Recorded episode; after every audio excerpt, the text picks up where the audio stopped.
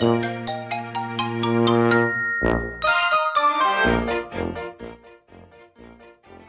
はようございます。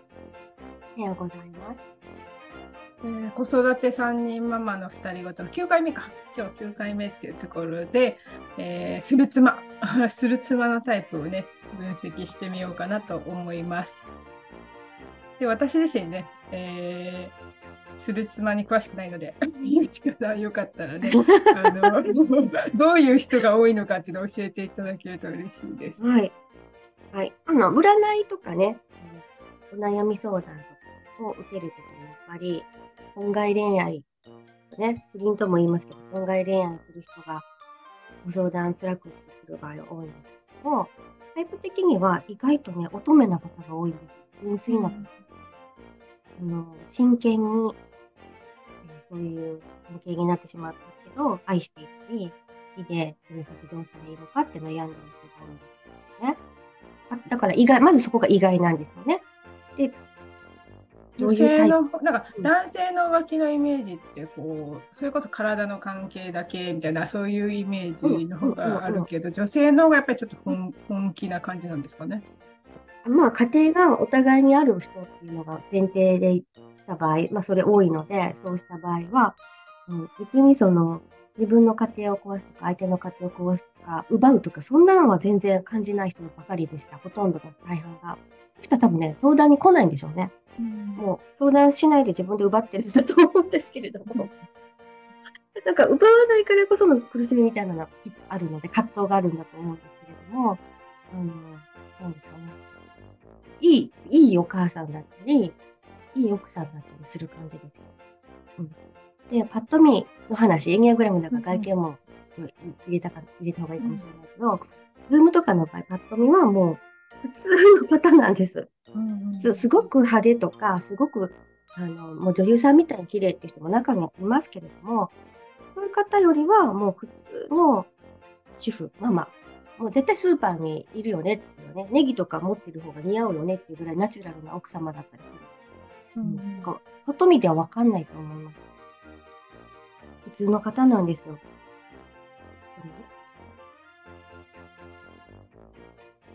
だからどういうきっかけでね、その浮気になったのかって、やっぱり寂しいからなんですかね。うんその自分の旦那んさんに対してこう満たされないっていうか、そういうこと旦那さんがね、あのタイプ5みたいに反応が薄かったりとか、ちょっとこう、それこそまあうんうん。DV 的な、ねう、ん。あの圧の強いタイプ8みたいな旦那さんだったり、うん。うん。なんかそういうところから他でうん。愛を求めてしまうっていう感じのパターンが多いんですかね。はい、8でなるパターンと、旦那さんが8みたいな、モラハラっぽい感じとか、うん。それにこう我慢してきた、従ってきたりも、すごく傷ついているとか、でも話し合うこうことができないって諦めて、何かのきっかけで出会いがあった時に、こちらに聞いていただくとか、こちらに優しくいただくっていうことから、あの発展していくっていうパターンは、1番、旦那さん8番っていう感じでね、うんと、5番 ?5 番の反応が薄いもなくはないと思うんですけども、やっぱりこう言葉、女性だったら言葉が欲しいとか共感して欲しいっていうところが強いと思うんですけども、こがなんか欠けているような気がするね、ところがあると思うんですが、まあ、あとはその、子供がいるっていう人が大半なので、うん、いいお母さんだったり、奥様ね、いいお母さんだったりする人が多いと思う。決して子供をないがしろにしてないので、一人で子育て割と頑張ってるようなイメージもある。そうそう、それこそね、あのー最近っていうか、ちょっと前に話題になった、まあ、広末涼子さんみたいなタイプで言えば、なんか芸術家っていう人たちっていうのが、感動を求めて生きているってすごい言われてて、でやっぱり感動を求めて生きているっていう中での日常っていうのが、にちょっとこう物足りなさみたいなのを感じる傾向があるようなことがよく書かれていて、うん。で刺激的っていうか そのね、うんうんあの不倫っていうのはやっぱ刺激が強いものでもあるので、そういうところでこう感動、感動っていうか、まあ、新たな刺激っていうところで走っちゃう。うんそれこそタイプ4っていうのはまた2に引っ張られやすいっていうところがあって、かまってちゃんですね。かまってみて私をっていうところにも結構恋愛において、えー生きやすいっていうところで、まあそういうところから結構不倫っていう人もいるかもしれないですよね。うん、うん、うん、うん。うんですね。うん。あとそれこそ広末さんとか旦那さんもどう考えても芸術家だっていう感じがあったので、考えてで芸。術家の特性としてロマンチストっていうのもあったりして、うん結構だから家庭でのひ、うん家庭での奥さんとしてのこうどうしてもこうねあ女優さんだからって家に帰って子育てが大変だったらメイクしなかったりとか多分いろいろあった中で、ちょっとそれはこう僕の概念と違うじゃないけど なんかそういうましたよ。言って言われてましたよね。なんかもう、なえ香水すらつけないのとか、あの、広末涼子さんも言われちゃった。そうそうそう。だからそういうう、んこのなんかね、旦那さんもこうロマンチストで、そういうこう家庭でもこう女優でいてほしいじゃないけど、なんかそういう思いもすごくプレッシャーになってたんかなっていうところも、ね、なんか記事をちらっと思って感じたところで。で芸術家の人ってもともとすごくやっぱり繊細だし優しいし、あのね、傷ついた人に寄り添う力も持っているっていうところでまあまあいいお母さんとしてはきっとね、あの家族のことをね特にこう大事に思ったりもするんだろうけどやっぱりちょっっとこう自分は理解されないってやつですね自分は理解されてないそれこそこうねと、そうですあのね。そういう思いからその寂しさからのかまってちゃんに行ってしまっうん。て、そうそうそう。うん。っていうパターンは想像としてですけどねあるのかなっていう気はしますけどね。まあ、あとなんか、なんとなく、そういうふうに流れがあって、そうなったっていう感じで、うんいろいろな、こう、心理的な理由ってあると思うんですけど、ちょっとこう、流されやすいとこあるかもしれないですね。流されやすいっていうところであれば、どまあ、Q は流されやすいですけど、まあ、平和主義なのでね、どっちが勝つかっていう感じなのかそうな。そうそう。うん。だから、い複合的だと思いますよ。その、うん構ってほしいとかって、そういう寂しがり屋なところが、流されやすい性質だったりとか、あとこう、依存していたいっていう、無意識ですけど、ここはおそらくご本人無意識だけど、誰か男性に頼りたいとかね、さっきのやっぱり、複合的にそういう要素があったら、うん、があったう。うんあとその女性でいたいっていうのもあると思う。そうですね。性いつまでも女性として自分が存在していたいっていうのもあると思う。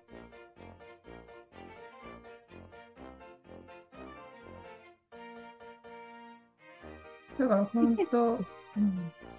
うん。例えばね、その浮気、だだからまあ私は不倫とは縁がありませんけれど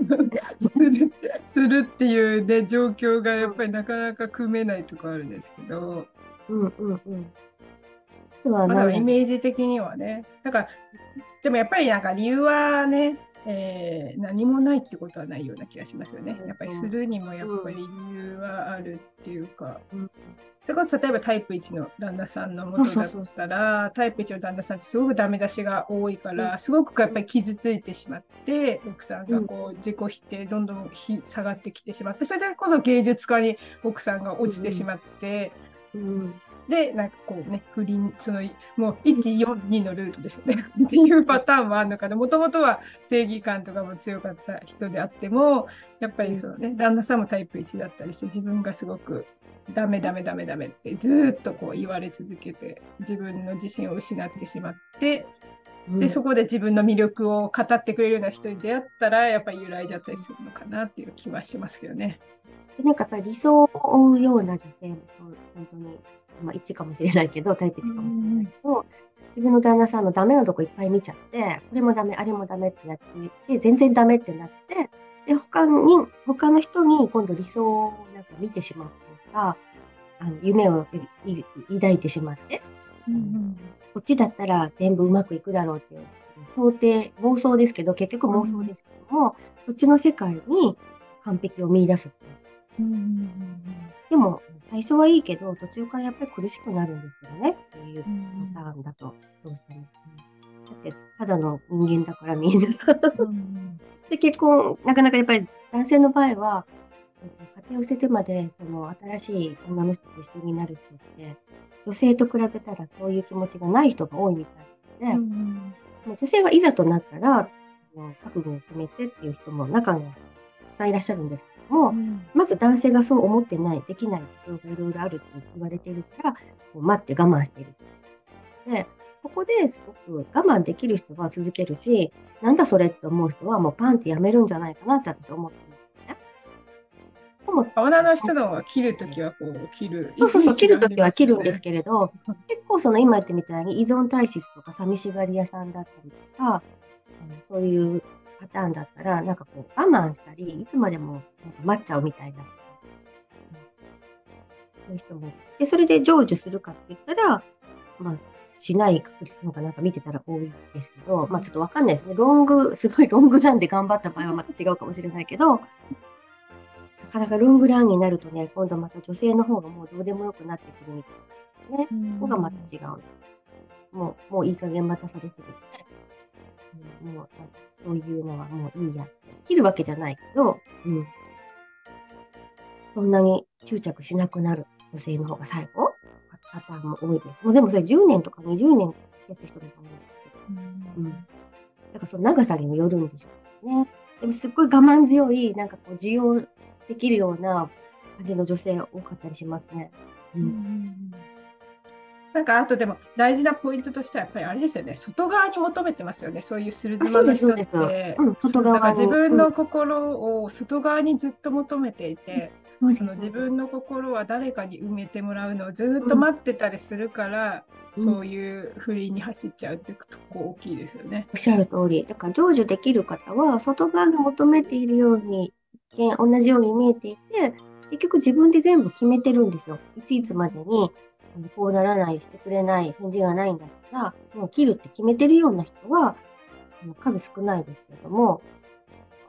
相手が別れてくれて一緒にななれたとか、あるんですよ。やっぱりそれはそれで。うん、で、自分としては幸せにやってますっていう人がいるから、ゼロでは全然ないの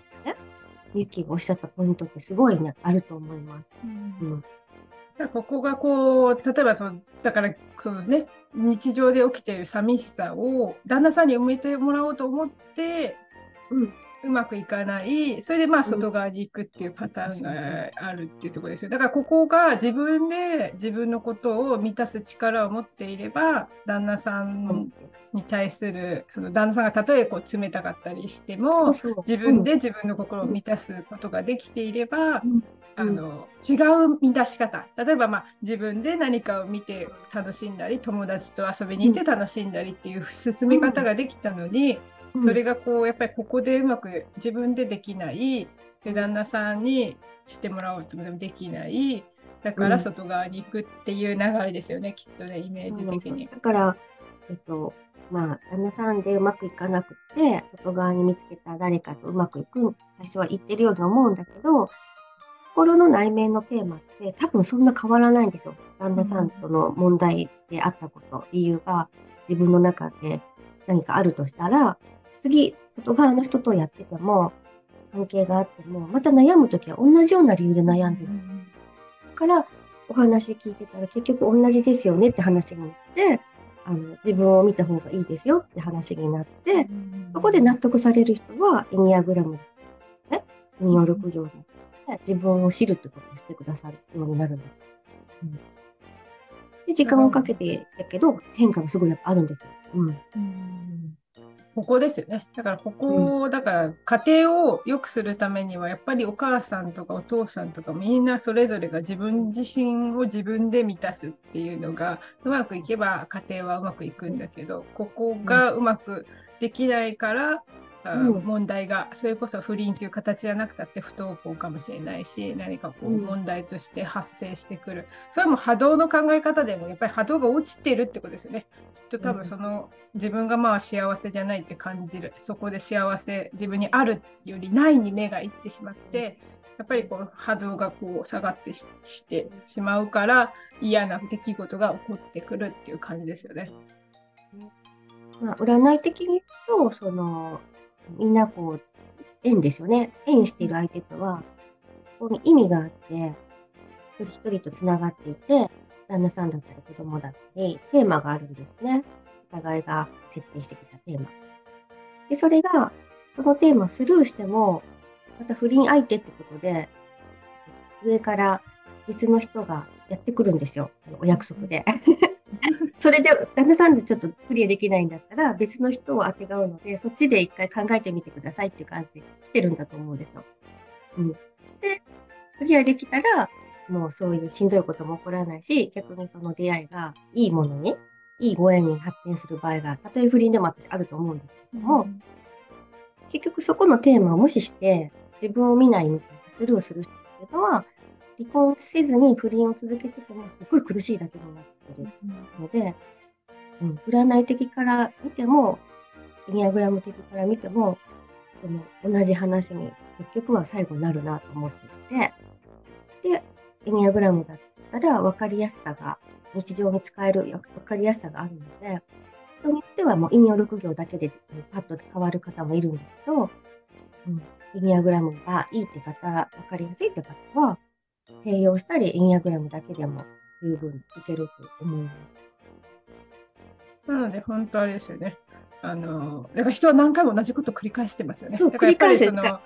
人が変わっても何回も何回もそのなんかそういうことあの心の不健全とかもずっとこうこの何か出来事は違うんだけどやっぱり不健全さっていうのは1だったタイプだったら142って落ちたりとかこういうこのなんかずっとこう同じことを繰り返していてだからどっかで気づけよっていうあのサインですサインです。サインです。うんずっとそうやってこうどっかで気づかなきゃいけないよあなたっていうのはこう、ね、知らせは来てるんだけどそれをうまく解決してないからまた同じ何か違う形でやってきてっていうのを繰り返しているから。それを知るたそれを止めるためにもやっぱり自分を知って自分の心を満たすっていうところをできるようになる人が増えていけばうん、まあ不倫もねあの少なくなるだろうしあの状況的にはまあ良くなるのかなっていう気はしますよね。本当に、うん、まああのね自場的には相談者さんの味方に常になるので、えーと、スルツマの方が来られたらスルツマの方を応援してサレツマの方が来られたらサレツマの方を応援するってことにはなるんですけれども。でもあのテーマが本当にあるので皆さん学ぶこと、気づくことのテーマのために出会いがあったり、そういう設定があるので、そこを気づかれたら、なんかされててもしてても、どっちにしても今よりは絶対こう稼働が上がるし、ハッピーな状況に絶対なるのです、うん。だから相談、しんどい時はね、早めに相談していただいて、エニアグラムを学んでいただくと、もう軽い症状だね、うん、それだけでも気持ちがその日から楽に初級取っただけでもなるんじゃないかなと思うんですけど。うん。だからまあエニアグラムの特性やっぱり自分で学んで自分で自分に気づく力がつくっていう意味では、その、まあ、占いでね教えてもらうことも大事だけど自分で 自分の心の状態に気づいて整えるっていうのはすごくやっぱり一生大事な力になるんじゃないかなっていうところですよね。だからまあ子どもたちとかあのまあちょっとね、あんまり低学年だとちょっと難しいけど、あの高学年ぐらいになったら理解できるし、特に職業講座なんかはね、そのあの理解できるような内容になってるので、まあ、未来のためにね、子どもたちがこう未来あの、いい人間関係を築ける子になってほしいと願うなら、ぜひね、学んでほしいかなと、個人的には思いますけどね。本当にこうストレスってある程度は必要だと思うんですけども、過ぎたり、長期にわたってそのね、ストレス強いストレス浴びてたら、今度体調が悪くなるでしょ、うん、絶対に。メンタルがね、当然連動して、両方しんどくなったら、心身ともにしんどくなったら、なんか本来の自分を生きてない感じがしちゃって、せっかくね、楽しいあのことを探すために生まれてきた子供たちに、もったいないなってなってですよ、絶対にね。体も心もあの連動しているので、そういう、なんだろう、エニアグラムの心の酸素をいつも言ってくれてるけど、あそこもなんか言葉がいいと思うんです。普通は普通だけど、不健全とか健全とか、体のことはよく言うけど、心のことそういう見方を必ずしてるかっていうと必ずは多分、みんなは、みみんながみんな習ってないのでしてないじゃないですか。エニアグラムを知れば、このなんか視点が持てるので、客観視ができるので、自分のことね。今私ちょっとなんかマインド不健全かもね。うん今はフラットに普通の状態だし、ある時はなんか最近すごく調子がいい。めちゃめちゃ健全パワーが今出てるとかね。うん。だからささっきのその不倫の話に戻るけど、そういう相手の顔色とか、相手との関係とかばっかり考える時間ってしんどい、結局しんどいんだけど、考えてもいいんだけども、うん。今度は自分のが先にないと、あの自分がなくなっちゃうから、生きててもきっとね苦しくてつまんないと思うので、だから、鶴妻さんもどうせするんだったら、楽しくしていただきたいので、どうせするんだったらね。でそういう意味では、まあだから自分が自分を見入れることもできるし、そうなんですよ。人を見ることもできるので、両方できるからいいと思うそういう意味ではやっぱりね、使えるツールだなと思います。例えば、鶴妻さんだとと思っても、まあまあ相手の不健全さに自分で気づけるようになると、まあ自分を責めなくなるっていうのが大きい。そうなんですよ。もうね、スルツマさんは LINE 一つのやり取りも新規を使っていて、あのね、奥バレって言うと奥さんにバレないようにしなきゃいけないという、あ相手の方の気づ、うん相手への気遣いがあるから、うん、送るタイミングとか返事のこととかも欲しいし、もっとしたいけど、普段我慢で気を使ってる人が多いので、ね。でも落ち込むじゃないですか、本当に返事が来なかったりしたうら。んっていうのも、タイプ的に今、あこういうストレスだから、こうなって、現在ね、あの、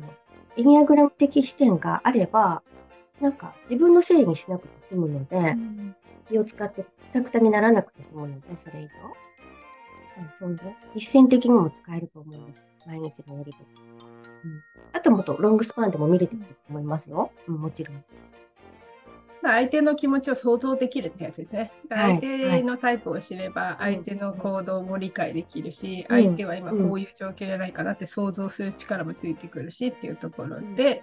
まあ、気持ちは楽になるのかなっていうところですよね。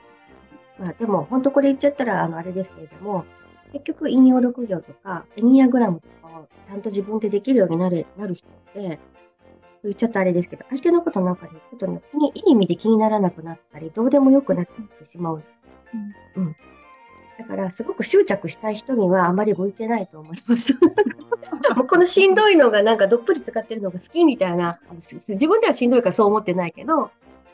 あの、潜在的なところからね、そういうのが好きな状態、たまたまそういう状態の時には、あんまりこう向かない。だって結局、相手のこととかどうでもよくなって、自分にフォーカスしちゃうんです、もう最終的に。